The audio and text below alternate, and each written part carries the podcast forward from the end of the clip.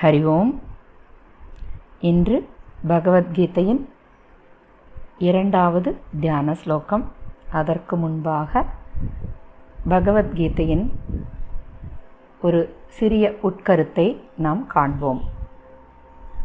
பகவத்கீதையானது போர்க்களத்தில் கூறியது என்றும் இதனை இந்த லௌகீக்கத்தில் மக்கள் படிக்கக்கூடாது என்றும் புத்தகத்தை வீட்டில் வைக்கக்கூடாது என்ற ஒரு தவறான கருத்து இங்கு உள்ளது.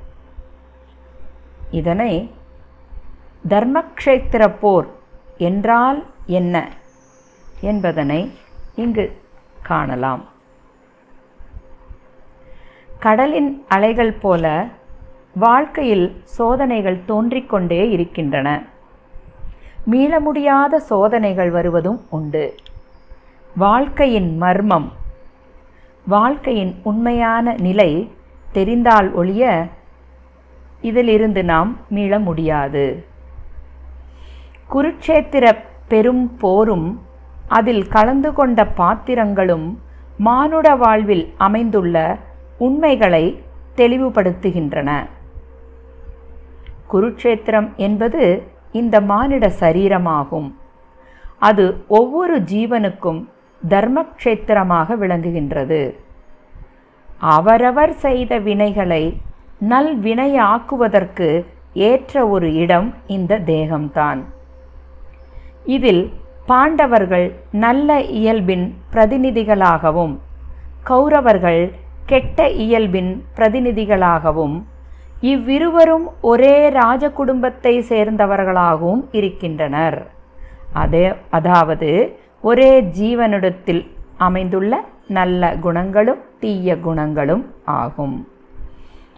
உடல் வாழ்வு என்னும் ராஜ்யத்தை இவ்விரண்டு இயல்புகளும் தத்தமக்கு சொந்தமாக்கிக் கொள்ள எப்பொழுதும் முயற்சித்து கொண்டே இருக்கின்றன. மனதில் நம்மிடம் உள்ள குறைந்த அளவே உள்ள பாண்டவர் நல் இயல்புகளை கௌரவர் கூட்டமான கெட்ட இயல்புகள் மேலெழுந்து போரிட்டு கொண்டே இருக்கின்றன. ஆனால் நலம் கேடு ஆகியவற்றை கடந்தவரான பரமாத்மா எச்செயலையும் செய்வது கிடையாது. எதுவும் அவர் செய் செய்யாமல் சாட்சி மாத்திரமாய் இருந்து அனைத்தையும் செய்விக்கின்றார். அவர் கர்மம் செய்யாவிட்டாலும் அவரது அனுகிரகம் நல்லார்பால் உள்ளது. ஸ்ரீ கிருஷ்ணர் பார்த்தனுக்கு சாரதியானது போல ஜீவர்களுக்கும் மனதகத்து சர்வேஸ்வரரான பகவான் ஸ்ரீ கிருஷ்ணர் ஆத்மாவாக வீற்றிருந்து மனசாட்சியாக ஜீவனின் வாழ்க்கையை ஒழுங்குபடுத்துகின்றார். இக்கருத்தை தன் உண்மை நிலையை உணர்ந்து கொண்டவனுக்கே இந்த கருத்து தெளிவாக விளங்குகின்றது. வாழ்க்கையின் நிலையும் புரிபடுகின்றது.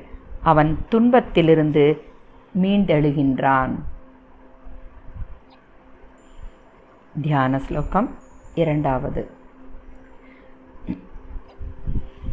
நமோஸ்து தே व्यासविशालबुद्धे फुल्लारविन्दायतपत्रनेत्र। येन त्वया भारततैलपूर्णः प्रज्वालितो ज्ञानमयः प्रदीपः। नमोऽस्तु ते व्यासविशालबुद्धे पुल्लारविन्दायतपत्रनेत्र येन त्वया भारततैलपूर्णः प्रज्वालितो ज्ञानमयः प्रदीपः இந்த ஸ்லோகத்தின் அன்வயக்கிரமம் விஷாலபுத்தே புல்ல அரவிந்த ஆயத பத்ரநேத்திர व्यास येन त्वया भारततैलपूर्णः ज्ञानमयः प्रदीपः प्रज्वलितः ते நமக அஸ்து பாவார்த்தம் விஷால புத்தி உடையவரும் நன்கு அலர்ந்த தாமரை இதழ் போன்ற கண்களையுடையவரும் ஆகிய வியாசரே மகாபாரதம் என்னும் எண்ணெய் நிறைந்த இந்த ஞான தீபத்தை ஏற்றி வைத்த உமக்கு நமஸ்காரம். தாத்பரியம்.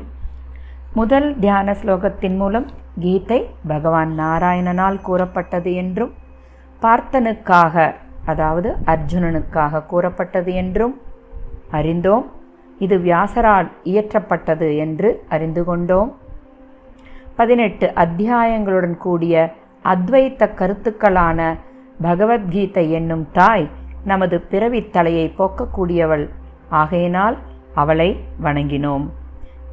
இப்பொழுது இரண்டாவது ஸ்லோகத்தில் ஞானமயமான பிரஜ்வாலிக்கக்கூடிய தீபமான மகாபாரதத்தை இயற்றிய குருவை வியாசரை இந்த ஸ்லோகத்தின் மூலமாக வணங்குகின்றோம். எப்பொழுதும் நாம் குருவுக்கு வணக்கம் சொல்லுவது. இங்கும் குருவுக்கு ஒரு நமஸ்காரத்துடன். மற்ற ஸ்லோகங்களை காண்போம். ஓம் தத் சத்.